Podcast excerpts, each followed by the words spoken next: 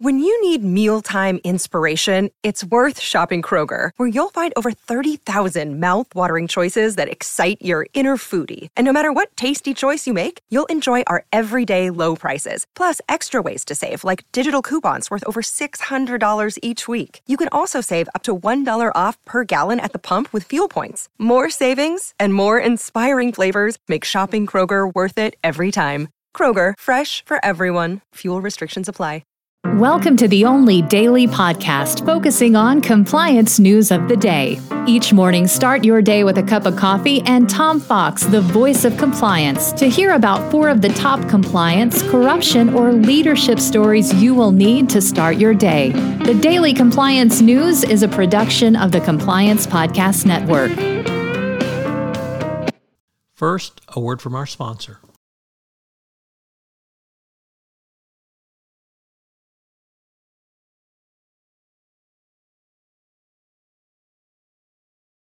The Daily Compliance News for December 16, 2022. The boyfriend confesses issue.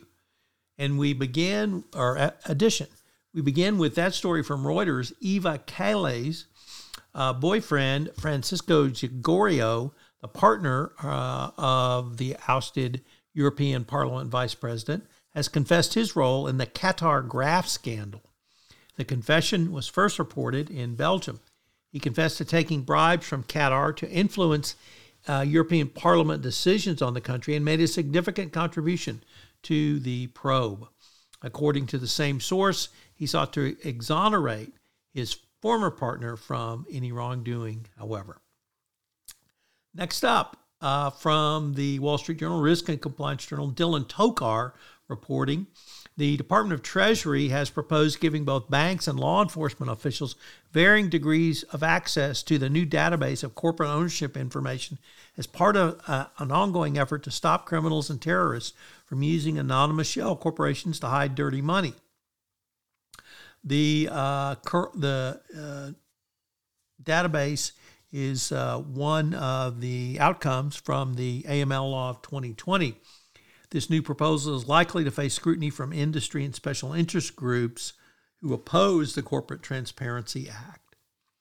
Next up, uh, from Bloomberg, a racism lawsuit against Tesla is gaining momentum in California.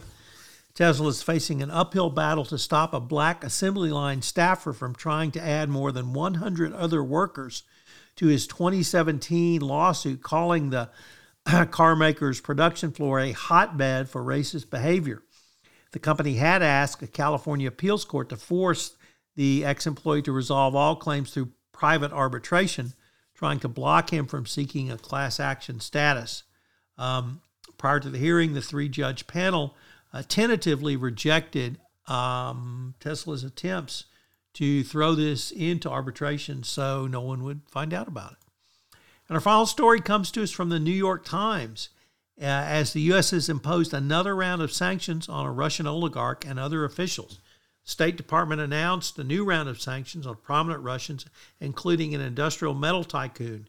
The sanctions block financial transactions in dollars with a tycoon Vladimir Potanin, the largest shareholder of the world's largest producer of palladium and refined nickel. So more sanctions on Russian oligarchs. Uh, if these are in your U.S. supply chain, you need to be cognizant and aware of these going forward. The Daily Compliance News is a production of the Compliance Podcast Network and a proud member of C Suite Radio. Thanks so much for listening. I hope you'll join me again tomorrow.